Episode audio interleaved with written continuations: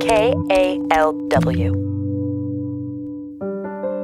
This is New Arrivals, a pocket sized book tour with Bay Area authors. I'm Lisa Morehouse.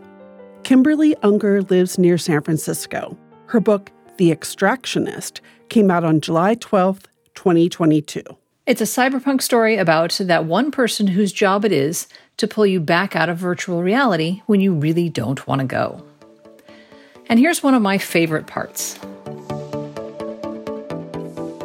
Eliza Newray Winona McKay could have sworn that the red warning triangle on the side of the cup wasn't flashing a minute ago, but you never could tell with cheap paper circuits. They failed just as often as they worked. McKay was in Singapore to meet with a potential client.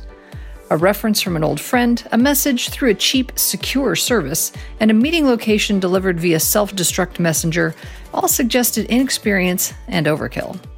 In McKay's line of work, discretion was standard. Nobody ever wanted to admit a boss or a family member had gotten themselves trapped in a virtual world. Still, the reference had come from a college she respected, and it had been years since she'd spent some quality time in Lion City, so she'd made the trip.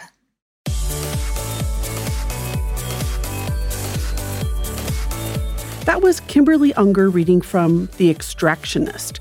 New Arrivals is produced by KALW Public Radio.